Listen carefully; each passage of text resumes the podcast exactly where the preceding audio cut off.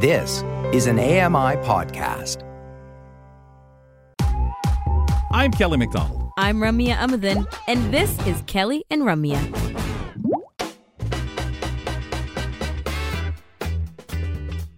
Welcome back. Thanks for hanging out with us. It's Kelly and Ramya on AMI Audio, AMI TV, and your favorite podcast platform. Kelly and I are going to get into our weekly Ask a Vet discussion now. This is when we hang out and learn things with Dr. Danielle Jongkind. Whether they provide us with companionship, an income, food, or serve a critical role in the ecosystems that support us, animals are vital to human health. Have fun with us as we learn about animal related topics and about the amazing bond we share with our animal friends.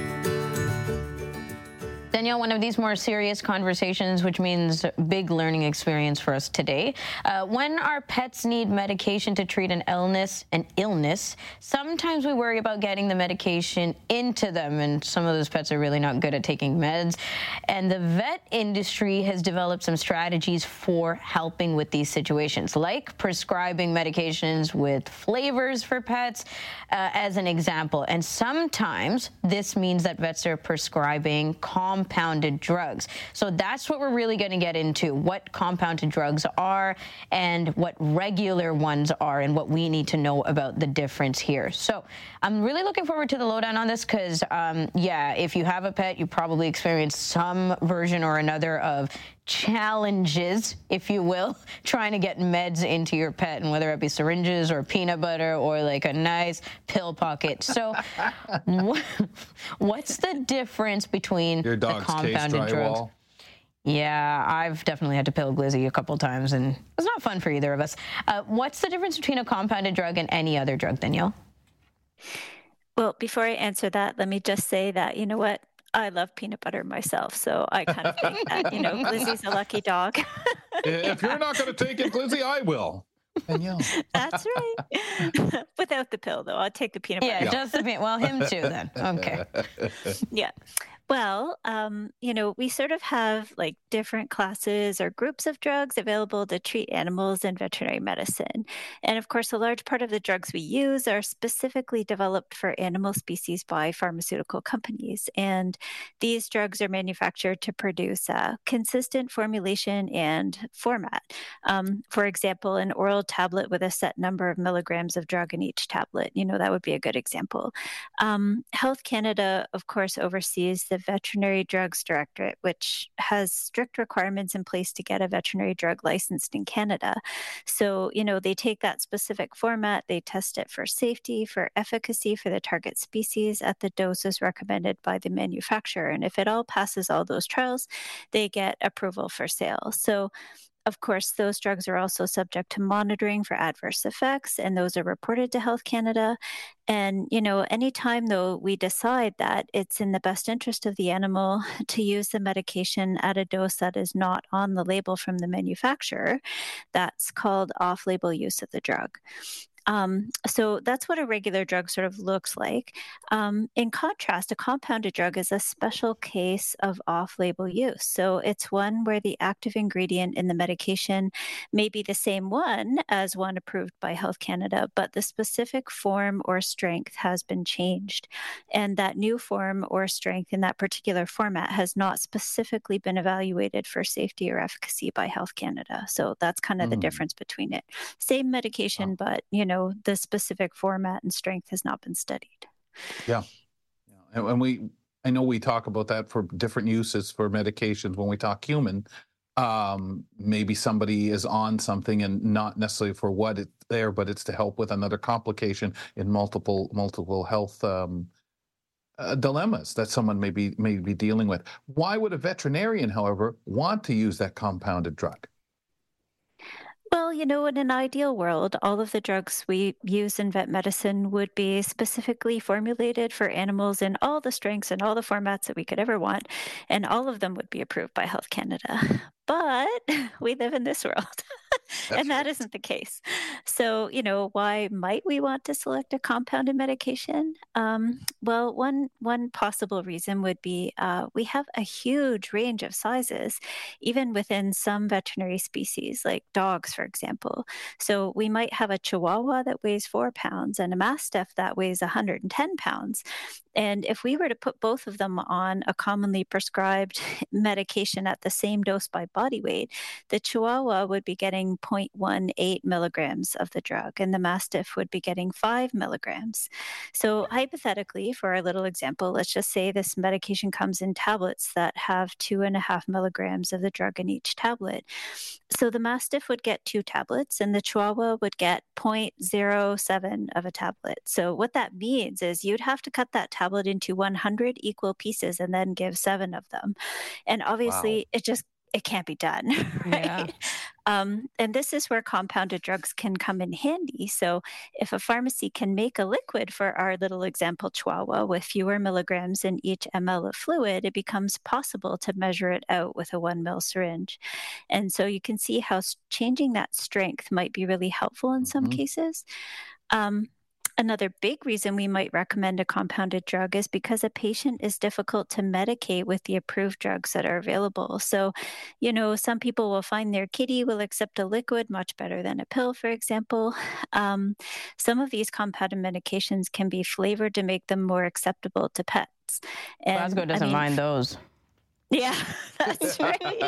the beef ones, but, yum. You know, yeah, that's right. You know, but forget the strawberry, forget the mint. You know, we're talking about things like beef, fish, or chicken, you know, those kinds of flavors. And um, another big reason we might decide a compounded drug is for the best is because we're prescribing it for a species for which a medication has not been developed. So mm-hmm. that's much more common in like zoo or exotic animal practices, um, have medications created or tested specifically for them. So, I mean, you know, those are kind of a lot of examples of reasons. Um, when prescribing medications, you know, vets prioritize finding an approved veterinary specific medication option first, because we know that's the safest and most reliable type. Um, if that isn't an option, we try and find a drug approved by Health Canada for use in humans next. Um, even though using those in animals is considered off label use, we know that the medications are standardized in their manufacturing and they're tested, approved, and monitored as well. If there are no appropriate options under that, then, you know, we usually recommend a compounded medication. Okay, so as you said, if it's recommended by the vet, then we sh- should be okay, or you know, someone's done the appropriate research and understanding of the compounded drug to say, yeah, this is fine for your pet to take. But are there risks to pets in taking the compounded medication? Well, there there are potential risks to to pets and taking any medication, right. really. Um, one of the things your vet does when they prescribe is to evaluate the potential benefits and the potential risks and then decide if it's in the best interest of the patient to take that medication. And of course, they evaluate the additional risk of using a compounded drug in the same way. So, of course, compounding does add additional layers of risk. You know, we know that that format and strength of that medication is not been specifically proven to be safe or effective um, veterinarians are responsible for making sure that any compounded drugs they use or prescribe are formulated correctly. And there are definitely professional pet pharmacies out there that specialize in making compounded drugs for animals. And, you know, we can order from these suppliers and get these medications made up for them. So, me, though, as Joe Public who goes in and, and is curious or may have certain stances um, with concerns oh, that, that whether they're legitimate or not, how would I know if my pet is getting a compounded drug? Well, in Ontario, with a few exceptions, you know, your veterinarian is actually required to tell you if they want to give your pet a compounded medication. Um, they will notify you that the medication has not been through the government's approval process, which makes its safety or efficacy unproven and thus not definitively known. As with all other medications, they'll advise you if you need to take any safety precautions when handling the drug or any side effects you should watch for in your pet. And they might ask you to sign a consent form acknowledging that you have been made aware that your pet has pers- been prescribed a compounded medication and the potential risks involved. So, you know, you you you should be told. okay. Uh, are compounded drugs monitored, Danielle, for uh, you know making sure that they're okay for problems or all of these other things like approved drugs are? Sure, that's a good question. Um, if a pet has a reaction to a medication, you know, we can call the company that makes it and report that reaction to them. And then, of course, they in turn send in reports on these problems to Health Canada. Um, there is actually no uh, requirement for vets to report reactions to compounded medications. Having said that, you know that there is a process in place to do just that, and we are encouraged to call the Veterinary Drugs Directorate arm of Health Canada and report it if something does happen. So that's definitely something that you know if your pet has a reaction, you can ask your vet to do that.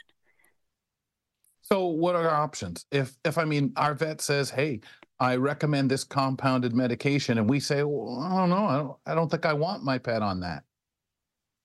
And that does happen, you know. Sometimes when we start going through the, you know, the risks and benefits, people are like, you know, yeah. I don't know if I'm okay with that, you know. So if that's the case, you know, you can decline any treatment that your vet recommends um, your vet may be able to prescribe something else, which may not be their first choice for medication, um, but they can discuss the risks and benefits of that with you. Um, they may also be able to offer suggestions for easier methods to get a Health Canada approved medication into your pet. So, like you were talking earlier, peanut butter, pill pockets, you know, whatever we have to do here, right? Bribery. Um, they may also be able to give give you a lesson on how to pill your pet or how to give right. the medication that is approved. Um, other options that you know you could talk to them about or consider you know you might be able to get someone else to give your pet their medication if you can't do it yourself um, veterinary technicians assistants and even some pet sitters do offer that service you know um, or maybe you're lucky and your neighbor is just really really good at pilling cats sometimes it just takes a bit of creative problem solving to solve some of these little problems yeah, it's kind of interesting to hear about like it, what is normalized or what is very much a popular option, especially out of convenience, I guess, for uh, your pet parents to be dealing with pets who are needing to be medicated. Uh, but then to think, you know, how many people really do put their hands up and say, I'm concerned about this option? Or you know are there alternate alternative options for us danielle do you get a lot of that think um, occasionally, usually when we start talking about the, you know, the informed consent part of it, where we say, okay, you know, people usually accept your recommendation until they start hearing about the informed consent. And then we do have some people that will say, you know, I, I'm not really sure I'm comfortable with this. I don't really want to sign that form. Okay. So let's go back to the drawing board and, you know, see what we can do. Um, the majority of people, I think, are okay with it. You know, um, they don't seem to have too many um, concerns with it. And, you know, and again, with that risk versus benefit analysis that your vet is always doing in the back of their mind on behalf mm-hmm. of your pet. You know, I think a lot of people are just comfortable. Uh, they know what they're doing. They're okay with it. Danielle, thank you so much. This has been really insightful. Um, and you know, I've spent like zero time thinking about this, just thinking, like, okay, it's beef flavored, sounds good. Glasgow will take it. so appreciate that. No problem. Yeah, thank you. And we'll talk to you next week. Dr. Danielle Jongkind is our veterinarian who joins us on Tuesdays for Ask a Vet and all the time giving us insightful information on things regarding our pets. After the break, we have a bi weekly wellness chat. That is today. Today's the biweekly, and we're talking about reflexology. What is it? How can we benefit from it? What makes it different than a regular massage? We'll talk all about that on Wellness with Francis Wong after the break. Stick around and learn something new. Kelly and Ramya return with more in a moment. Hello, I'm Sean Priest. Join me monthly for Sean of the Shed, where I introduce you to all the technology that can be so useful to us as blind or partially sighted people. Find Sean of the Shed wherever you find all your podcasts.